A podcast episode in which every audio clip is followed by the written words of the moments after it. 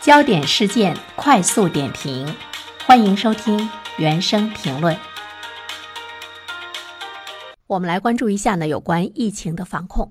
我这几天呢被封在家里了，因为呢跟我同门栋的八楼的一位邻居核酸检测是阳性。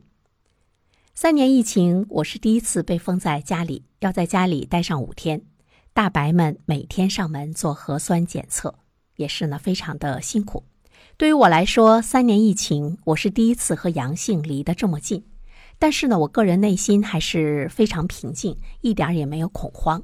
因为关于新冠病毒、关于防疫，都在呢发生着很大的变化。我所在的这座城市也在发生着变化。从中小学学生上课可以线上线下同时进行，家长自由选择中就可以呢看出一种变化。这个变化中。更多的把安全把控的权利，更多的交到了我们的手中，由我们自己来负责，我们自己来选择了。这些天呢，每天我也看到了各地防疫政策的变化，比如说北京宣布无社会面活动的人员可以不参与核酸检测，广州强调应解尽解，不得扩大核酸检测的范围，重庆强调不得扩大核酸检测的范围。只对风险岗位和重点人群进行核酸检测。佛山呢也宣布恢复地铁、公交、娱乐场所以及堂食。深圳宣布公交、地铁、酒店、公园、旅游景点等不再查核酸。当然，除了这些城市以外呢，有很多的地方都对于新冠肺炎的防控措施进行了密集的调整，包括取消严格的核酸码的检验，减少核酸频次。缩小高风险划定范围，符合条件的密接和特殊情况的确诊病例居家等等这样的措施，这些变化呢，用新华社的一句话总结就是“快封快解，应解尽解”。另外一方面呢，我们还看到了各大主流官媒都在普及奥密克戎变异株知识，总结起来就是它的致病力和毒力明显低于之前的原始株。没有证据呢，表明奥密克戎康复后会有严重的后遗症，所以呢，这样的一种宣传，我们就会看到我们整个的抗疫的环境已经逐步逐步的越来越宽松了。今后我们周围的阳性可能会比以前越来越多了。近一段时间呢，从全国各地各个城市公布的数据中，你就会看到成千上百，但是你已经不那么恐慌了，因为它没有那么可怕了。防疫的措施在层层减码，那作为我们老百姓来说，我们可能跟阳性患者常常是同一空间。也许哪一天我们也阳了，可能因为你没有症状，你自己毫无知觉；即便是你有了症状呢，你也没有那么恐慌。所以呢，接下来有几种情况，我觉得呢是需要我们去面对的。第一，我们被感染的几率会增加。如果你不想被感染的话呢，你自己要比以前更要做好个人的防护，比如说戴口罩啊、勤洗手啊等等。同时呢，我们要特别注意家中的老年人，我们的爸爸妈妈，他们感染后的状况会是比较严重。老年人现有疫苗接种率还没有形成足以抵抗重症和死亡的屏障。那么，提高老年人的全程接种率和加强针的接种率是非常必要的，而且呢，也是十分迫切的。尤其是家中有八十岁以上的老年人，一定要让他们尽早的完成新冠病毒疫苗全程接种和加强免疫接种，实现应接尽接。第二种状况呢，我想说的是，我们的社会生活会恢复到从前。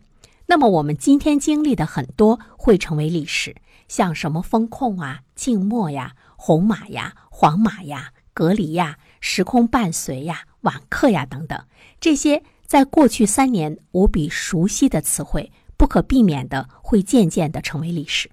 那我现在呢被风控呢在家里，我觉得像我今天的这个处境也会成为历史。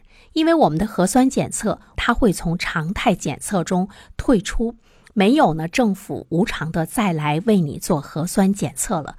那么这个时候的话呢，阳性的发现、确诊等等各个方面就不会像今天这样的精准。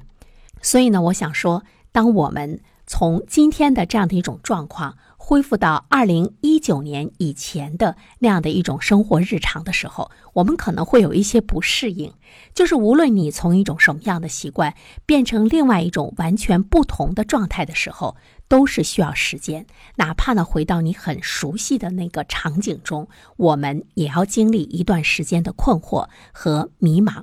在这个过程中，有一种短暂的混乱是无从避免的，包括我们的思想、我们的心情，包括呢我们的状态的一种混乱，都是呢无从避免的。比如说，有一些基层的人，他有些发懵，不知道活儿该怎么干了。比如说，你在做核酸检测、维持秩序的那些人，突然之间你告诉他说，你不用。在每天来维持秩序的时候，他可能会有更多的一种失落，这个都非常的正常啊，完全没有讽刺的意义。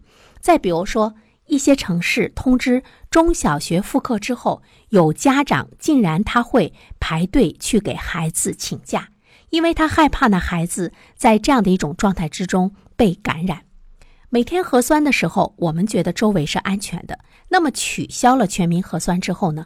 周围的一切竟然变得不安全，我们还处于那种不安全的警觉的状态之中。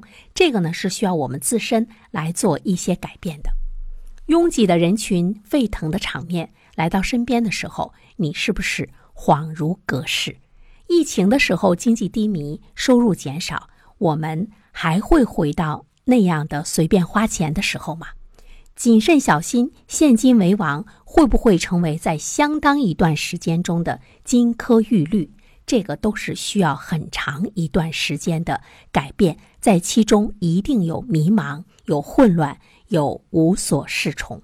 但是未来以来，最早迎接变化的，或许呢会更好一些。